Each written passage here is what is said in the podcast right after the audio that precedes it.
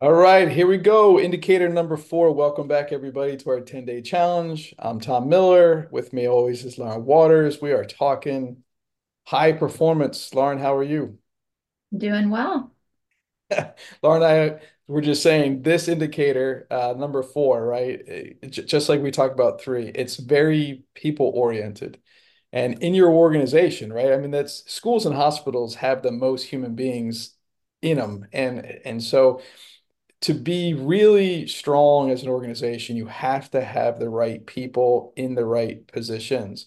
So when you download uh, or when you buy this book and when when you get a copy of the book, you can go to 10indicators.com and and uh, do that. Uh, every every indicator has its own assessment tool. So after you're done uh, reading through the chapter of what it means and what it looks like, uh, you can assess yourself and and and it, it shows like this and then you could write out you know your action steps you know what you know what am I going to apply and and change and teach? And as Lauren uh, mentioned um, in other uh, sessions you know the book is really it's meant to be a school improvement plan and a personal growth plan and a so you write your notes here and then you take your notes and you actually start to prioritize. Uh, so it's such you know it was really intentionally built this way uh, so that you know uh, you know school leaders can carry it around, and it's you know it's not that big and heavy, so you can have this all the time, and you could just go right right to a chapter, or right to an indicator, and say, oh, what's the you know what's the next steps that we should take here um, around this. So indicator four, Lauren, can you put up the the substandards for um, indicator four? And so this is this is this is really really focusing on sustaining high quality administrative teaching and support staff. So everybody in your organization needs development because it's the only appreciable asset are the people. You know, we spend hundreds and I'd say hundreds, tens of millions of dollars on the facility, and it's falling apart right as soon as you build it because everything's just you know vibrating and it's you know everything needs to be fixed all the time. But if you don't take the time to invest in your people, time, resources. Uh, uh, um, your your organization is always going to be capped. It's not. It's never going to get to where you want it to be. And so this um, indi this uh, high performance indicator has four substandards: employee development, the re recruitment and hiring process. And in the book alone, Lauren, right, we actually put the 18 step hiring process in the book that we use. So I mean, just just just the just the price of the book, I mean, that's like 100 times value if you follow that 18 step uh, behavior based uh, process. And we teach that um, right in the book. And then the other two are internal processes for expansion of professional opportunities. So this is this is like, you know, this is you giving your employees and your teachers opportunities to to to lead outside of the classroom, right? To expand outside of the four corners of your uh, school property, even, and, and to really grow as as a professional. Uh, and then the last one is this is Lauren's uh, best work, this internal and external school climate feedback processes, which every single year you should be doing something to to capture the larger pulse of your organization. And so if you don't have a school climate survey process. Uh, Lauren will be happy to help you to design one. You could use what you know we use, or we could do it for you. Uh, but it's such an important annual uh, review of of how are we doing for our people. So, Lauren, of these four, which which which one do we want to tackle here? Sure. I also just want to point out real quickly um, this 51% here, and that this is an indicator that a lot of schools struggle with based off our norm data that we have collected from hundreds of school leaders who have taken our assessment. Um, so this is a, a really important indicator for us to focus on and really think through and how we can take some action um, towards, you know, making making ourselves at least 1% better in this indicator. Yeah, it's half. I mean, right? So, ha so half the people that have taken it think, right? They can, you know, somewhat agree in a subjective way that they do these things, and half say they they don't. And that lines right up to if you look at any, you know, Gallup poll data or like employee data, like across the country right now, like this this lines up. I mean, 70% of people feel like they're not valued. Um, you know, only a third actually get uh, feedback on their jobs. And this lines exactly up to what this indicator is all about. It's really taking care of the people you serve if you're, you know, if you're a head of school or a supervisor. Yeah. And you mentioned the school climate feedback uh, that we have done for a lot of our schools. And I would say this employee development is an area that comes up a lot. Um, you know, teachers feeling like they're not getting the feedback that they need. Uh, a lot of times, you know, as principals or executive directors, we let our day-to-day tasks keep us behind closed doors. And so that's that's feedback that we are often seeing is they want to see the leaders out in the building and they want to be receiving that um, feedback from you and they want to know where they are in the picture for the future. How can they continue to grow, whether that be through organizational advancement or, as you mentioned, um, you know, other professional opportunities outside of their classroom. Yeah. So if you look at the four indicators that we've that that that we've touched on so far over this, you know, a 10-day challenge. So, you know, day one, we did a mission and vision. That's why we exist and where are we going. Indicator two is what are the goals we're looking to achieve and what's the strategies that we're going to use to make sure we achieve them. Indicator three is okay, that now how do we look at the results from our um, assessments and and and make a new plan and to really start to help our teachers understand how to take that next step and analyze the data. And indicator four is like is is almost as narrow as you can get. Like this is daily employee development. This is uh, providing feedback. This is making sure you have a a a supervision ratio that's that's even like someone like when I hear about some uh, leaders, they're supervising 50 to 60 people. I mean, there's no way humanly possible that you can provide effective feedback to 50 or 60 people. I'm sorry, if you think you do it well, odds are you don't. Go ahead and ask your people, do a, a climate survey and see if they're happy, right? But I mean, maybe, you know, 12 to 1, 15 to 1 at the max. Uh, so you can get in the classrooms, right?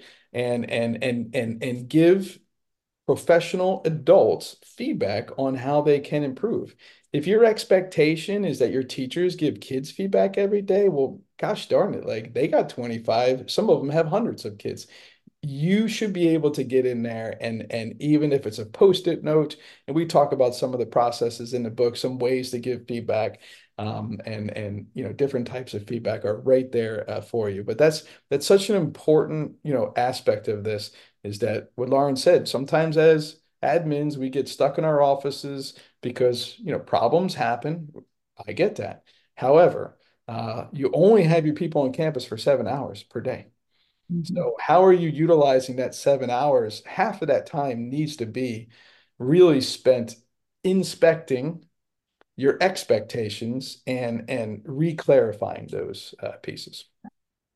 And I just want to point out, Tom, um, another common kind of pitfall that we see with the schools we work with is school leaders sometimes have a hard time delegating tasks out. Mm-hmm. And I think that's where that skill is really crucial in order to have the time to develop your team the way you need to.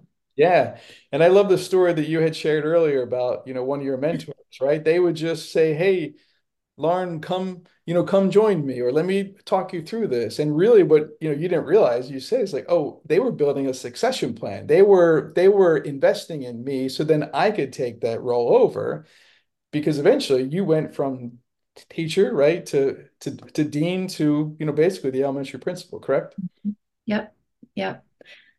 Um, yeah, I was sharing with Tom, one of my my mentors, uh, he he kind of started doing that without me even realizing it. And then all of a sudden I realized, oh, I either got a promotion or I um, was given the opportunity to take on another responsibility, whether that be the BT coordinator role or the 504 coordinator. You know, he'd invite me to come sit in on 504 meetings with him and then train me in that process. And the next thing I knew, I was the 504 coordinator. So um, I didn't realize it at the time, but as we've studied this and I've read the book and we've taught this to other schools, that that's what he was really doing with me. And I'm so appreciative of the time that he invested in me to get me to where I was. And then and then the great part is like once you realize that you know happened is now now you go do it for someone else, right? And that's and it's you know you know we're both uh, Maxwell John uh, Maxwell fans, and that's his law of explosive growth. That's the 20th law in a 21 irrefutable laws of leadership is that you know you're constantly working yourself out of these you know tasks.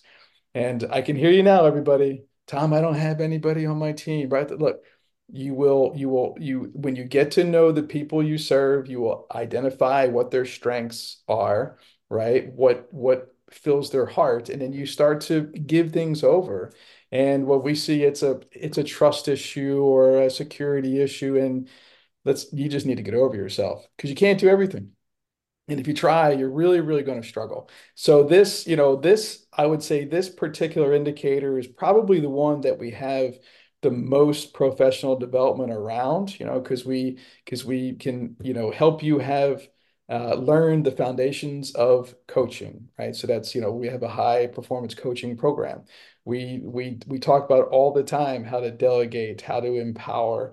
Uh, so we have tools and resources uh, built for that to also help you. And then our the recruitment process. I mean, you can you can you know we've got a couple hundred behavior based interview questions uh, that we love to uh, utilize because we believe that the way to predict what the behavior will be when they work for you, right, is to ask them what they've done in the past.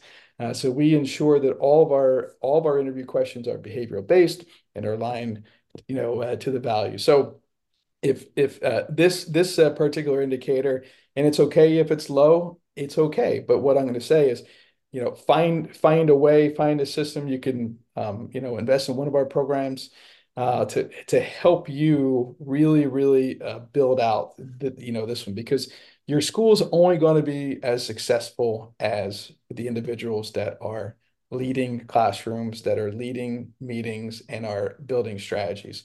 And so, if you think that the uh, bill for training is expensive, just wait till you get the invoice for incompetence, uh, right? Because, you're just, you know, like eventually, um, especially if you're a private school or a uh, or a, a, charter school, there's so many uh, choices, and so like like eventually, folks may come to you because they really love your mission and your vision and what you want to do. But if you're not executing on on those uh, strategies and those goals, eventually, someone's going to find a different place to work and learn, and then all you're going to be left with are the untrained and the unmotivated and they're really transient. And and that's not what you, what you want. That's not going to create a high performing organization. So um, if you haven't downloaded or taken the assessment go to 10indicators.com get a copy of the book take your assessment share the link for your whole team to take the assessment and start building some common language and, com and common conversations around each of these indicators especially indicator four. And, and just really ask go ask your top employees hey how well are we doing with employee development? How well you know what's our plan for recruitment? And and and and what do you where do you see yourself in the future? Right? I mean so if you if if if someone doesn't see themselves in the future right of you at your school they're going to go find a school that they will see themselves in the future at and that's not what you want. You don't want to lose your best people. So take your assessment uh, and have that conversation with your team immediately. Have it this week. No delay. All right. Thanks, everybody. We will see you with indicator five. So now we've gone from mission and vision and goals and strategy and oversight. Now we're going to start to go into the most powerful force in your entire organization, Lauren, culture, right? We're going to talk about culture next. All right. See you tomorrow.